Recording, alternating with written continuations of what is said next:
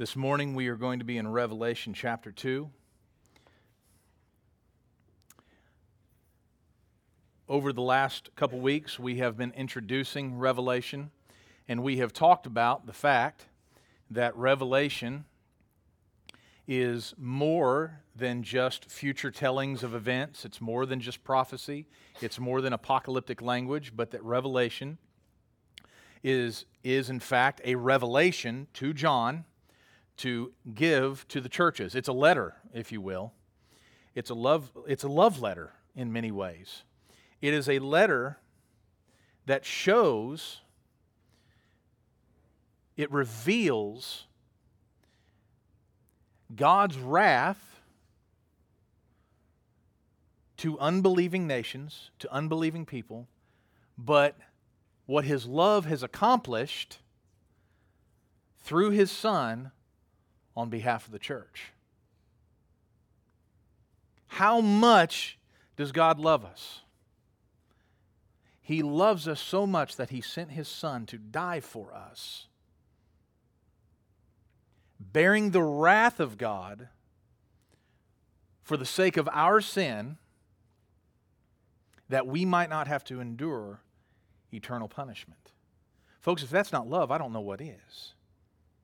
It's also a letter to the churches revealing God to us, who God really is. Honestly, there are very few parts of Scripture that are so explicit in revealing the glory of God. Revelation is just, is just filled with texts demonstrating the glory of God. Now, over the course of the next few weeks, we're going to be looking at a unique portion of Revelation. And in fact, there are some individuals I think that probably feel like Revelation gets off to a little bit of a slow start because it starts out with these first like two or three chapters that provides an introduction and then it goes through these like real specific cases to the churches, to these seven churches. And uh, but there's more there's more taking place there. Now, I want to begin just by saying this. These letters to the churches, there's going to be seven of them. If you've never read Revelation or if you don't remember it, in starting in chapter 2, there are these statements. This, this letter, okay, Revelation is going out to everyone, okay? But there are seven little sort of like uh, discourses that are specific to local churches. Now, I just want to take just a couple minutes just to give you a little bit of background on what some people think about these churches, okay?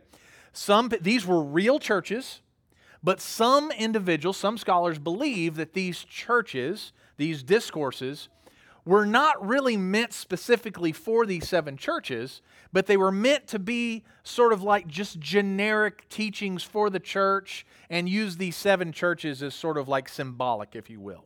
Some individuals believe that the seven churches are symbolic to different ages of the church. So, like the church of Ephesus would have been right there around the time of Christ, and the church of Laodicea would be right now.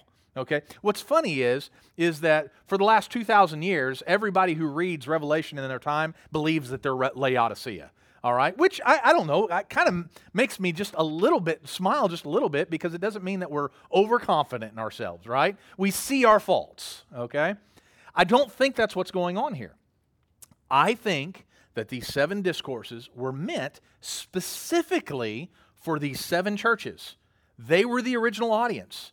That these that this letter was going out to all of them and that these seven churches were going to be seeing these seven discourses and when they found their name they would be kind of holding back like what's jesus going to say to us? You know is he going to have a commendation? And some of them there was a commendation we're going to see that that there was a there was an approval for what they were doing and then oftentimes there was a critique you're doing this wrong and then there's a this how you fix it. This is what you need to do to fix it.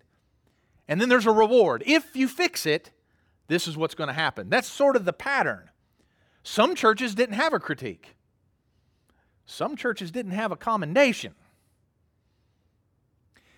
So I do believe that these are specific to these local churches, but I also believe that they have import for us that we can take from these and we can both look at them from a church, a corporate body. How are we living and according to God's word and in comparison to this? and also individually. Do we fit the pattern of these discourses?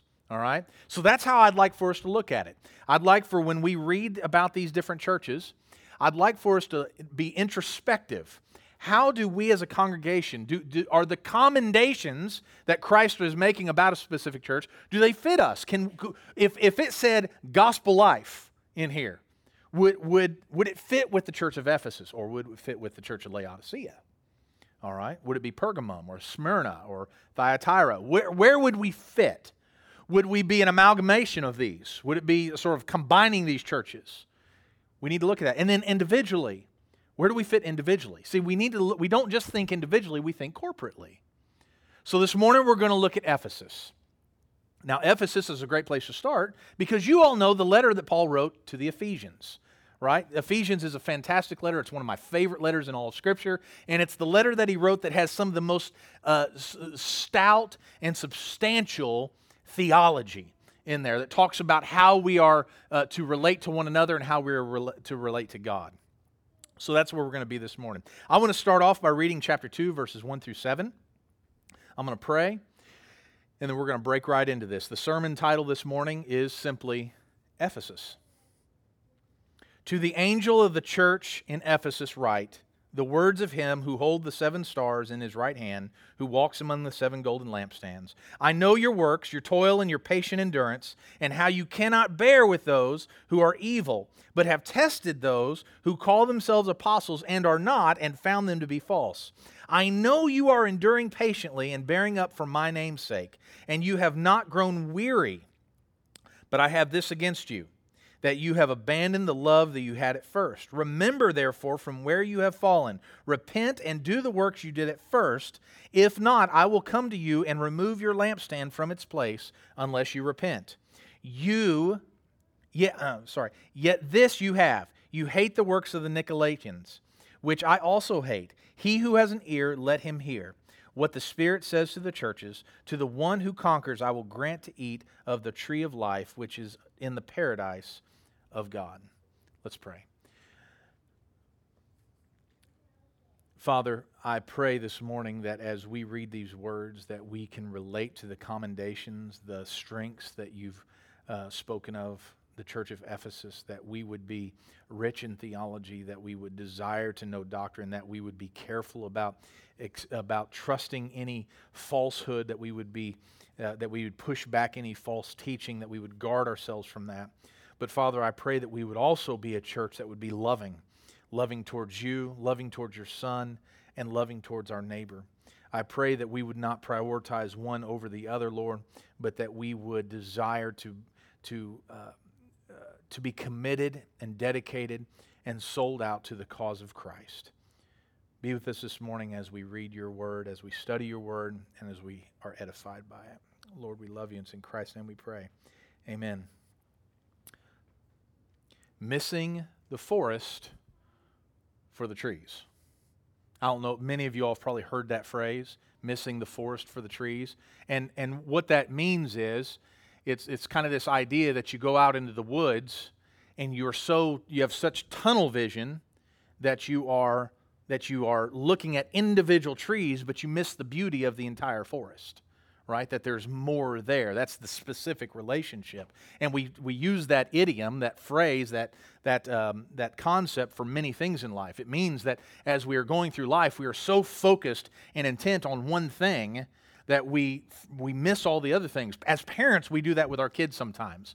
We're so focused on the one or two things that our kids do wrong that we miss all the wonderful things that our kids do right. Or as a spouse, sometimes we miss that. We are so, so focused on these one or two things that our, that our spouse may not do exactly the way we want it, but we miss all the glorious things that they are doing for us or, that, or how they are enriching our lives. We may think about that with our job, with school, so many different facets. It is often that we miss the forest for the trees.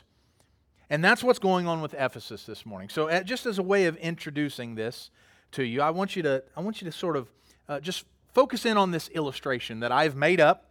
This is not a, this is not a real case. Uh, it might be a real case, but it's not anybody specific. So, uh, guys specifically, I'm not talking about you, okay? Ladies, I'm not talking about your husbands this morning, okay? I did not have any of y'all in mind, okay? But if it makes you cringe, then, you know, I'm not going to say anything about it. Anyway, a husband wakes up at 5:30 in the morning. He shaves and showers. He puts on a pot, pot of coffee for himself and his wife. He reads the morning paper. Yes, there were papers, young people. All right. Alone at the table and drinks his coffee in silence. And when he's finished, he cleans his coffee cup. He places it back in the cabinet and heads off to work. Now, right now, the women are swooning. He cleaned that coffee cup. He put he dried it and he put it back. My wife is like, You are writing about my dream husband. Anyway, he often works long hours, but he does his job very well. He makes good money, and his wife doesn't have to work. They live in a nice neighborhood, and their kids nor his wife really want for nothing. I'm feeling really actually guilty right now. Okay, I'm sorry. All right. Whew. When he comes home, he sits down at the dinner table in silence. He eats the food that was left out for him because he was home late. He washes the dishes, he mows the yard, he takes out the trash, and then he fixes the drain in the master bathroom. He's a hero. He wears a cape. After the nightly news, he helps his two children finish their homework. He tells his wife good night, and then he heads off to bed, which is in a different room, in a different bed than his wife's. No goodnight kiss, no conversation, no anger, but no affection and no adoration. And the next morning, rinse and repeat. Now, it wasn't always like this. When they were first married, he was loving, affectionate, and intentional about how he loved his wife. Sure, his socks were sometimes laid out on the floor, and he didn't always help with the dishes, but the conversations were lively and the intimacy was always present. But then he was told, in fact, he read about it in a book, that in order to be the best husband possible, you needed to be the best provider, always be responsible, always be organized, regimented, and serious. Yes, it may come off as cold, but you'll be the type of husband that all men should look up to. He had to be the kind of husband and father that ran a home and a life like a perfectly oiled factory, a cold but effective and efficient factory. He felt that he couldn't do both be loving and rigorous. Therefore, he chose to follow all the rules and leaving his wife's and his children's emotional needs at the door. Now, some of us hopefully none of us think of our spouse in that way. And some of us may even think that is that, that's just like overboard, right? That's just like nobody's really like that, right? Because it does seem far fetched, and I don't know many, if any, husbands or wives, for that matter, that are like that.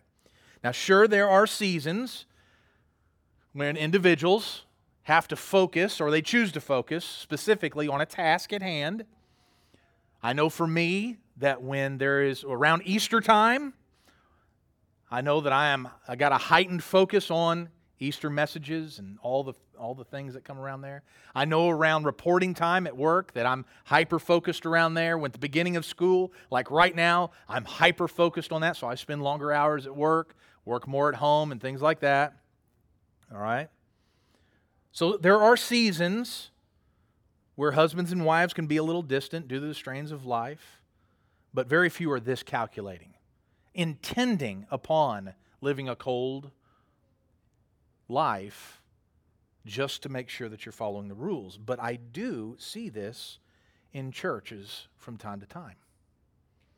Most often, I see it in young men who desire to be so theologically or spiritually correct and validated that they become cold and calculating to their church, their neighbor, and the Lord. And you all may have met individuals like this. They are so concerned about following every theological rule and doctrine, making sure they are right at every turn, that they can win any argument, any theological argument, that they have left love and compassion at the door. It is more important to be theologically right than it is to be loving and compassionate. And some of these individuals will bulldoze people in order to get that done. Folks, I have seen that.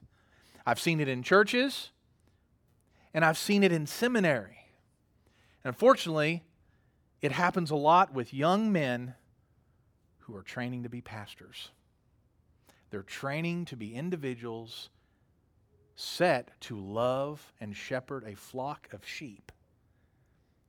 But they are so focused on the theology and the academics and all those sorts of things that they forget their first love. Sometimes I see that. Like Ephesus, they have forgotten their first love. They have forgotten the purpose and the do- of the purpose of doctrine and theology. And collectively they run the risk of losing their place as a church. That's what's happening here. So that's what's going on with Ephesus, okay?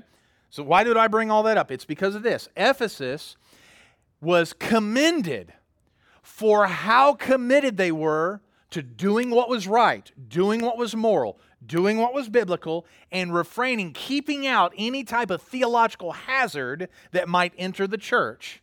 But in doing so, they had forgotten their first love.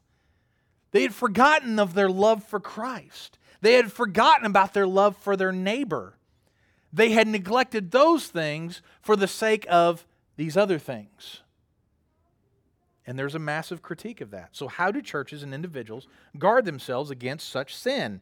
And if they fall, how do they recover? So, let's look at the strengths of Ephesus. It says, To the angel of the church in Ephesus, write the words of him who holds the seven stars in his right hand, who walks among the seven golden lampstands. I know your works, your toil, and your patient endurance, and how you cannot bear with those who are evil, but have tested those who call themselves apostles and are not, and found them to be false.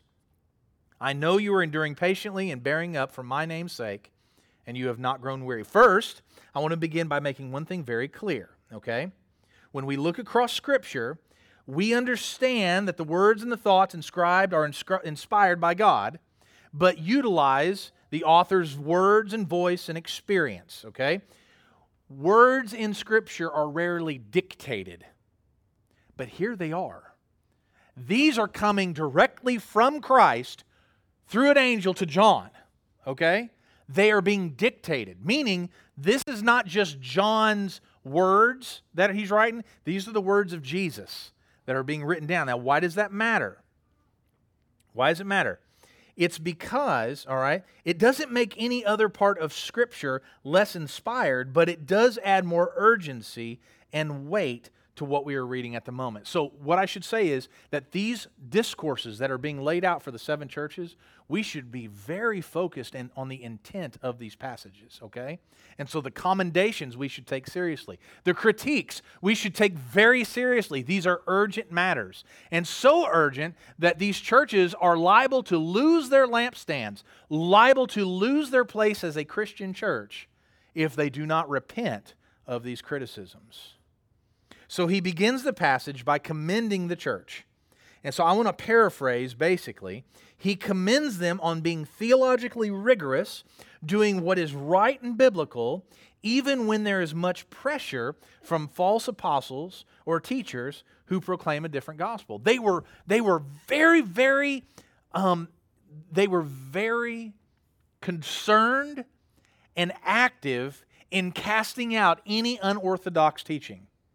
They were very careful about that. They did not want anything, any teaching that was unbiblical to enter the doors of the church. And Christ commends them on that. There is one gospel, there are not multiple gospels. They have been diligent in being doctrinally faithful to Scripture. In fact, it says this in Revelations 2 6. It says, Yet this you have, you hate the works of the Nicolaitans, which I also hate. Now, we don't know much about those guys, and they get mentioned again here in a couple uh, verses, but we can assume that their lives and morals were deficient when measured by Scripture. Maybe they were, maybe they were sexually immoral. Maybe they had multiple wives, multiple husbands. Well, m- most likely multiple wives. But I mean, lots of things like that could have been the case, all right? We don't know exactly who they were, but in any case, the Ephesians despised the affront that they posed to biblical teaching. Now,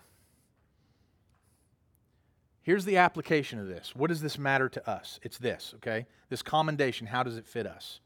I am always a little unnerved when a Christian suggests, now listen very carefully here, that they really don't care about theology and doctrine. That bothers me. In fact, it bothers me a lot. I was talking to Crystal on the on the way here this morning, and I sort of had a comparison. Is that uh, there have been times in my ministry over the last 20 years where I will suggest or I will recommend some sort of book it might have been a devotional or it might have been a uh, some sort of deeper theology book, and the individual says, Well, I don't really read. And I was like, Well, do you not wash your hands too? I mean, seriously, it's, it's in the same boat for me, right? I don't read, I don't wash my hands, okay? They're in the same boat, okay? My point is this, okay, is that theology matters, doctrine matters. They may say something like this I don't care much for studying about theology, I just want to love Jesus. Have you all ever heard that? I don't care about theology, I just want to love Jesus. And that sounds really great. It sounds very humble, it sounds very biblical, but it's not. Do we want to love Jesus? Absolutely, we want to love Jesus. We absolutely want Jesus, love, love Jesus. But in order to love Jesus appropriately, we need to know who Jesus is. We need to know the biblical Jesus. It actually demonstrates a deep seated immaturity. Theology, here's another thing theology, doctrine, is not just for pastors. It's not. In fact, I would argue to you that theology and doctrine is less for pastors and more for the church. It is not just my job to protect the congregation from false teaching. It is your job as well to protect the church from false teaching, from false teaching that might come from this pulpit. If you hear or you believe that me or someone else is teaching or proclaiming a false doctrine, a false gospel, it is your duty to put a stop to that. How often have churches allowed someone teaching falsehoods go for years teaching those falsehoods? And one of two things happens the church crumbles or they cease to becoming a church. They're no longer a church. It is amazing how many individuals gather on a Sunday morning and call themselves a church but they are no longer a church. They're not. They're just a group of people that gather around on Sunday mornings, but there is no light of Christ in that congregation anymore. There's just not. Theology should not be relegated to side conversations, small groups, or the classrooms as if it's not pivotal for Christian growth and maturity. Whenever we make a claim about God, either publicly or to ourselves, we are doing theology. If you say to me, I don't do theology, I don't like theology, I don't study theology, I believe, and as soon as you say that, you are doing theology. You are making a claim on your theological worldview. Immediately. And because of this, because it's, it's theology is so important, it's important that we get it right. When Jesus set his disciples down on the side of the hill in Matthew chapters 5 and 7, 5 through 7, he wasn't just shooting the breeze. He didn't just gather them together and say, Hey, let me give you some advice. That's not what he's doing. We're reading that right now on our Wednesday nights. He was doing theology, deep theology, with 12 fishermen. Well, a bunch of fishermen and some other guys. Okay? He was doing theology. There is a time and a place for devotionals and the application of God's Word. There is. But there is also a time for the deep things of God, the difficult things of God. I have heard some people say that theology is just too difficult and it takes too much time to figure out. But in reality, we always make time for the things that are important to us, even when they are difficult. It's not that theology is too hard, it's just not important enough to us. So we choose not to do it. I don't read the Bible because I just don't understand it.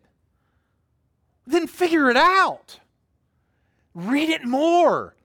Talk to people. You know, when I need to figure something out, the other day I changed the oil on my lawnmower. Folks, I wanted people to throw a party for me afterwards. You do not understand the gravity of that moment when that oil was changed and when my 17 year old son got on the mower and it didn't blow up. Yes, he tested it. It was a big deal because I don't do that. Sue was telling me this morning that her car needed six, or maybe it was Donna, six spark plugs. I don't even know what a spark plug is. But here's the thing, all right? Here's the thing. If it was important enough for me to change the oil in my mower, what am I going to do? I'm going to figure it out. How much more important is God's Word? Is the theology of the church? Now, I joke about the not reading. I get that. I, you know, I don't like to read, you know, those types of I joke about that, all right? I love to read. I read everything from systematic theology books to Batman. All right, and I'm really stuck on Batman right now, okay? And I, I do that, okay? I love to read. But there's more than just, you can listen. There's all these wonderful technologies out there that we can just engross ourselves in. As you're driving to work, as you're sitting there in your quiet time, listen to theology, whatever it might be. We need to do this. Here's the thing this commendation of the church, I don't find this to be a common commendation amongst. I don't find Ephesus, uh, Ephesus's, Ephesus's focus on theology to be the focus of many Christians. I believe we're not. I don't believe that most Christians are in danger of doing too much theology. I believe Christians are in danger of doing too little. We have far too many people that have been in the church far too long that are raising children, raising grandchildren, raising great grandchildren that really don't know the gospel. They believe they know the gospel, they believe they know biblical truth, but they don't.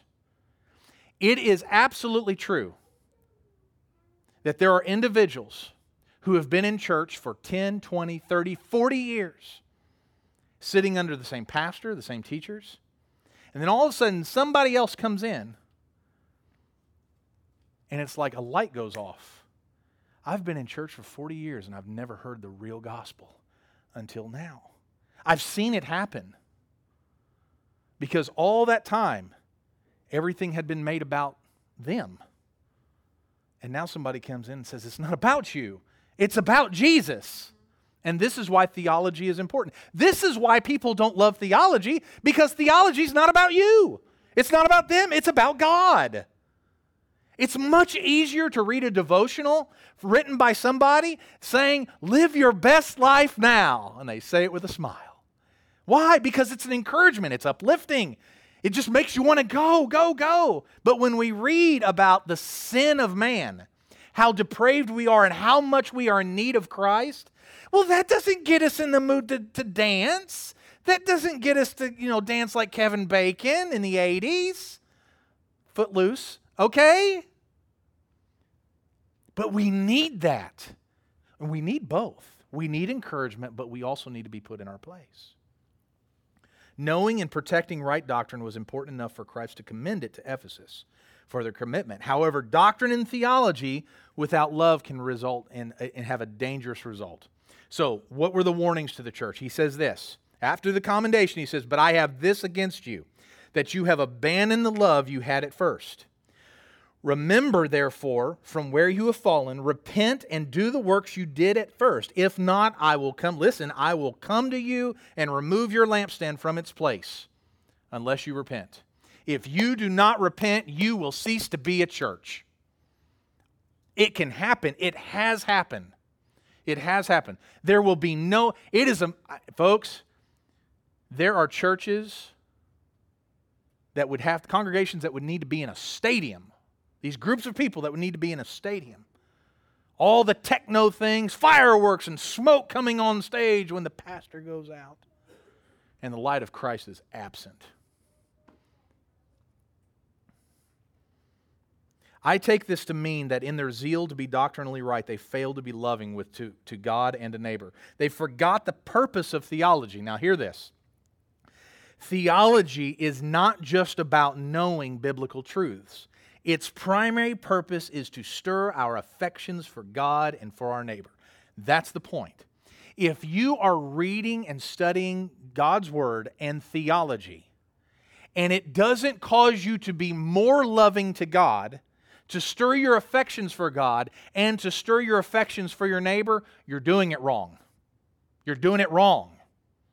Theology is meant to stir your affections for God as we become, as we know God more, as we understand Christ more, as we are conforming to Christ. So be careful about that. Don't just read theology just to be right. Okay? And folks, I'm just going to tell you, I I could fall into that camp real quickly. Okay? Because I, I'm a nerd, all right? I like to know information okay? I like to know all kinds of stuff, all right? And I'm just going to admit, I like to be right. Now, that sounds real arrogant, okay? But who walks around saying, oh, I like to be wrong all the time? Nobody, right? Everybody wants to be right. And you want to understand these things and know these things. But I like to be correcting these things. But it is easy for me to miss the forest for the trees because I'm so concerned on being right in a particular area, I forget that person just needs to be loved. They do not need to understand penal substitution at this moment, they just need to be loved. That's what they need right now. And we can miss that sometimes. What good is it to know doctrine inside, inside out, if it doesn't cause us to love God more? Does your theology stir your affections for Jesus? Does your doctrine lead you to love your neighbor more? We should always check, your, check ourselves. When it comes to reading Scripture and studying theology, we should ask ourselves this Am I trying to win an argument or stand out amongst my Christian brethren, or am I just trying to know Jesus more? That we should ask ourselves. Remember, the husband in that original illustration, what, why, was he, why did he become cold and distant? It's because he wanted to be seen as the perfect husband, even though he became cold to his family. We have to guard ourselves from that. Our intent can be measured in part by how we speak and serve one another. If we have a habit of talking down or dismissing those who have less education or knowledge than us, it's likely that we are prioritizing theology over love of neighbor. You, might, you may have experienced this. Individuals who just seem to have this air about them that they want to just talk down to people. They, they, they almost like putting them, they not only do they believe that they are the smartest person in the room, they want you to believe that they are the smartest person in the room. It's a very dangerous place for people to be. One of the strangest compliments that I ever got in a Sunday school class was when a friend of mine, he was an, was an older guy in the class, uh, he says, he looks at me, he says, you, you're a professor? I said, yeah. You don't sound like one. I was like, I didn't know if that was a compliment or a, or a slam or an insult. I didn't know, but I understood what he meant is that at least in that moment, in that moment, I wasn't talking down. I wasn't, I was just part of the group, right? Now that sounds like I'm like that, oh, he's got that down. I do not. There are certainly times in my life, I'm just going to be very honest with you, that I like to put people in their place. I even told Crystal walking, I was like, I'd like to get them in a discussion and just let them know where it's at. Because sometimes it's fun, and that's not Christian. I understand that, okay? I understand that. But we need to guard ourselves against that, especially when it comes to our Christian brothers and sisters. We need to make sure that they, we, we don't invite people in by being high and mighty and putting people in their place. We invite them in, all right? This really Christian, mature individual with this new Christian, we invite them in by bringing them up to our, by, by meeting them, right? By meeting them. If we find ourselves so invested in, th- in study and theological debates but fail to meet the needs of the most vulnerable, we're likely missing the boat. We might discover that while we are reading, studying, and learning mounds of theological information, that our prayer life and our worship life are stale. I've noticed that at times. I've noticed that, man, I'm doing a lot of reading about God, but I have failed to worship God. I have failed to serve God. I have failed to serve my neighbor. I know all this theological stuff, and it hasn't improved my relationship with Christ one bit. That's happened in my life. And I have to stop myself. It does not matter if I know Greek or Hebrew or some other, like Klingon. Does not matter. That's Star Trek, okay? It does not matter if I know that stuff. If I fail to love my church, my family. Matthew 22, 34 through 40. But when the Pharisees heard that he had silenced the Sadducees, they gathered together, and one of them, a lawyer, asked him to, it's always a lawyer, asked him a question to test him. Teacher, which is the greatest commandment in the law? And he said to them, You shall love the Lord your God with all your heart and with all your soul and with all your mind. This is the great and first commandment. And the second is like it you shall love your neighbor as yourself. On these two commandments depend all the law and the prophets. Theology and doctrine are means to an end of loving God and neighbor, they are not an end in and of themselves. That's important to remember. Theology and doctrine's goal is to love God and love neighbor. They are not the end all of, of themselves. If you are a secular, uh, unbelieving professor of theology, sure, theology and doctrine are an ends and of themselves. But if you are a Christian following Christ, they are just a means to loving God more, to loving your neighbor more. Failure in this truth is disastrous. The lampstand that we have can be removed. So let's talk about the reward as we close. Revelation 2 7. He who has an ear, let him hear what the Spirit says to the churches. To the one who conquers, I will grant to eat of the tree of life, which is the paradise of God. The tree of life is symbolic for eternal life. In this case, or in any other, repentance does not lead to a consolation prize, it leads to Jesus. Remember that. Repentance is not just some sort of bonus prize over here, it is the main prize. It is Christ. We want to be like Christ. We want to love like Christ. We want to serve like Christ. And we want to know Christ. So, how do we protect ourselves from falling into the same predicament as Ephesus? So, here are the three ways. First off, we dare not overcompensate. Now, what do I mean? We dare not overcompensate by not worrying about theology at all. That's the wrong place for us, okay? Now, like I said, I don't believe most of us are in danger of this. I think most of us are in danger. Many of us are in danger. And when I say that, I mean the church as a whole, okay? I don't believe the church as a whole is in danger of overcompensating on theology. I think far too many of us just don't care about it. They just don't. They don't care about theology. They want to come to church. They want to hear a good sermon. They want to sing some songs. They, pr- they want to pray. They want to, you know, give to the poor, you know, that sort of thing. And they want to live their lives.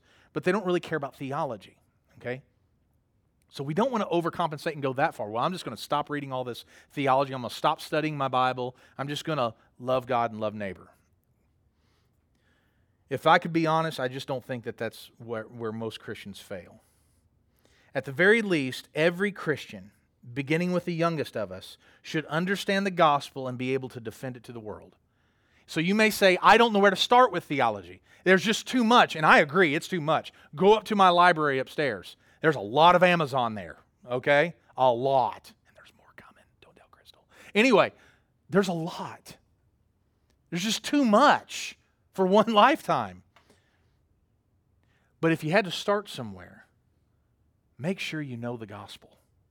Know the gospel inside and out. Start there. Most people say, well, I'm going to start at the beginning of the book. I'm going to start at Genesis. It's the beginning of the book. No. Start at the gospel. Know it inside and out. Know it. When, be talking about it in your sleep. Because what I have discerned, what I've discovered is that if you study the gospel, it branches out into every other facet of life and every other facet of theology. Start with the gospel. Be able to defend it. We need to know that we are sinners. We know, need to know the love of Christ. The love of God compels Christ to come to the cross to bear our sin on his behalf on the cross, die for our sin, and then rise on the third day. We need to know that outside of Christ, we stand condemned. It's likely that we need to invest more time in studying Scripture and theology and less time on Netflix, Facebook, or entertainment choices. Anybody says I don't have time to study, study, uh, study theology, let's look at your Netflix account. You can look at mine. I guarantee you, I would be ashamed. Not of what I'm watching, okay, but how much. I like to binge watch certain things. Binge watch, all right? I just do. Right now, we're watching The Closer. Anyway, secondly, we need to be actively pursuing our love for God and love for neighbor. Now, how do you do this? Okay? You need to actively, how do you love your spouse more? It doesn't just happen. You actively pursue it. You make it intentional. I'm going to intentionally love my wife more. I'm going to be more affectionate. I'm going to be more compassionate. I'm going to care more about her needs. I'm going to, where, where she has, where, where, she, where she has criticisms of me, I'm going to try to fix those. The best that I can. I'm never going to be perfect, but I'm going to do my best to love her more. We prioritize prayer, we prioritize worship, and we prioritize quiet time in God's Word. We pursue God. In addition, we actively pursue discipleship and fellowship opportunities with the church. We actively pursue service of one another. Find ways to help and involve yourself in spiritual in the spiritual growth of others. That's how you can make sure that we're not falling in the pit, that we haven't forgotten our first love, that we stay active with the church, doing what God calls us. And third, and this is important, if you slip, if you fail.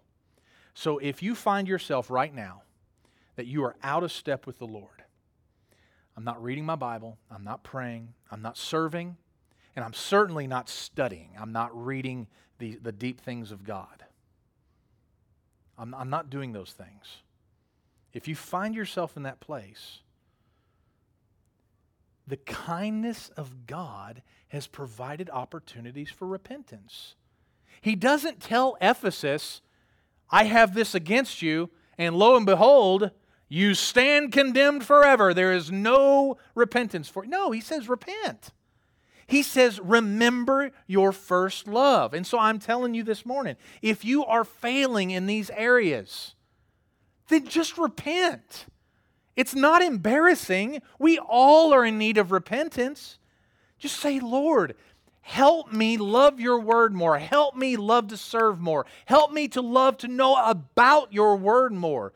God has placed these individuals in our lives, in our collective lives, that are able to understand and discern Scripture in a specific way. They know languages, they know all these things, and they do it for the edification of the body of Christ. Folks, they're not getting rich off these okay? None of these Christian authors, mind you, a couple, are becoming, you know, the Stephen King of Christian. That's a weird, anyway. You get the idea. They're not millionaires, but they're doing it out of the love for the body of Christ. Utilize them. None of us like, and, and here's another thing ask your Christian friends and family to provide you feedback. If you want to know where you're falling short, this is dangerous, but ask your neighbor. Ask your spouse, ask a close friend, ask somebody in the church, Am I failing here?